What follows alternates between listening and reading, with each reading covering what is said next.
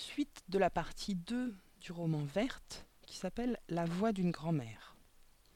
Chapitre 6 Le bruit de la sonnette, j'ai entendu une, brève cavalcade dans les escaliers.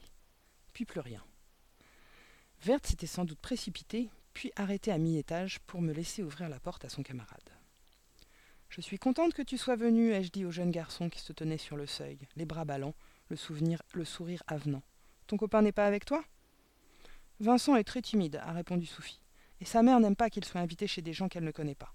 Ça va, Verte Ma petite fille s'était enfin décidée à finir de descendre l'escalier, et elle remontait le couloir en secouant la tête d'un air dégagé. J'ai emmené les enfants dans la cuisine, je les ai fait asseoir à table, et j'ai sorti du frigo un saladier de pâte à crêpes. Assise à côté de Sophie, Verte contemplait ses ongles avec un immense intérêt. En fait, nous attendions impatiemment toutes les deux que Sophie mentionne l'aventure incroyable qui lui était arrivée tout à l'heure, quand une sorte de tornade bleue. Alors, vous êtes bien amusés au foot? a fini par demander Verte d'un ton dégagé. Oui, oui, a répondu Sophie, l'entraîneur est génial, mais. Ce garçon était clairement troublé. Il fronçait les sourcils et semblait hésiter à raconter ce qui lui pesait sur le cœur. En fin de compte, il s'est lancé. Figurez-vous qu'il m'est arrivé tout à l'heure quelque chose d'incroyable. Ah oui a fait Verte d'une voix chevrotante, tandis que je laissais un morceau de beurre noircir dans la poêle. Raconte-nous, mon garçon, ai-je proposé d'une voix amène, en ôtant la poêle de la cuisinière avant qu'elle prenne feu. J'ai peur de passer pour un fou. Ici, tu ne, risques rien, a remarqué Verte. Nous avons l'habitude des dingues, nous-mêmes. Eh bien, j'étais assis sur le banc de touche, en train de regarder un match amical, quand j'ai vu tourbillonner une sorte de colonne de fumée bleue. Elle s'est avancée directement vers moi, comme si elle me cherchait. On aurait cru qu'elle était intelligente. J'ai voulu me lever pour lui échapper, mais j'étais paralysée. Arrivée sur moi, elle m'a enveloppée. À l'intérieur régnait une douceur tiède, parfumée, colorée. Je baignais là-dedans comme dans un rêve. Puis d'un coup, tout s'est arrêté.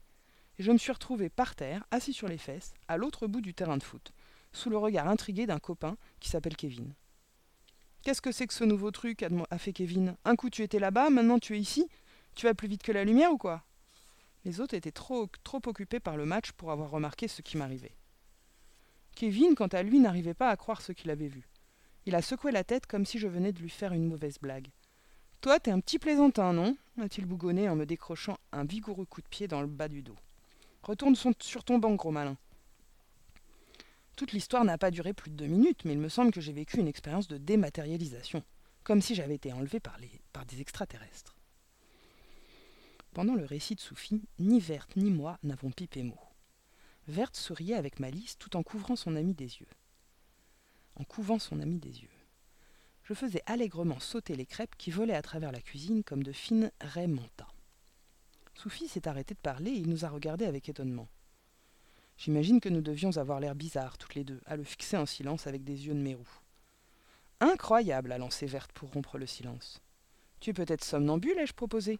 Tu t'es endormi, tu as rêvé et tu es allé toi-même à l'autre bout du terrain. Peut-être, a dit Sophie, peut-être. J'ai déposé devant lui une crêpe remarquablement réussie, croustillante sur le dessus et moelleuse en dedans. Un peu de sucre? Nous nous sommes empiffrés tous les trois, jusqu'à n'en plus pouvoir. Puis j'ai suggéré à Verte de faire visiter le grenier à son ami. Le grenier, n'est-ce pas? Pas la cave, hein, mamie? M'a lancé cette rigolote. Les deux enfants ont disparu dans les étages et j'ai rangé la cuisine en attendant l'heure de ramener Verte chez elle. À cinq heures et demie, le jeune Soufi a frappé à la porte de la cuisine. Je viens vous dire au revoir, a-t-il dit en me tendant la main et en me regardant intensément sous le nez. Au revoir, mon garçon, ai-je répondu en lui secant la main. Au revoir, ai-je insisté. Mais ce grand dadais ne bougeait pas. Il restait planté en face de moi, à me contempler comme si j'étais la huitième merveille du monde. Puis il s'est retourné vers Verte et l'a dévisagée. Verte ne vous ressemble pas beaucoup, a-t-il enfin remarqué. Il semblait déçu. Elle ressemble peut-être à sa mère. Oh non, je fais pas tellement. À son père. Tais-toi, petit malheureux. Excusez-moi, a fait Sophie avec un petit sourire gêné. J'ai l'impression que Verte ressemble à quelqu'un.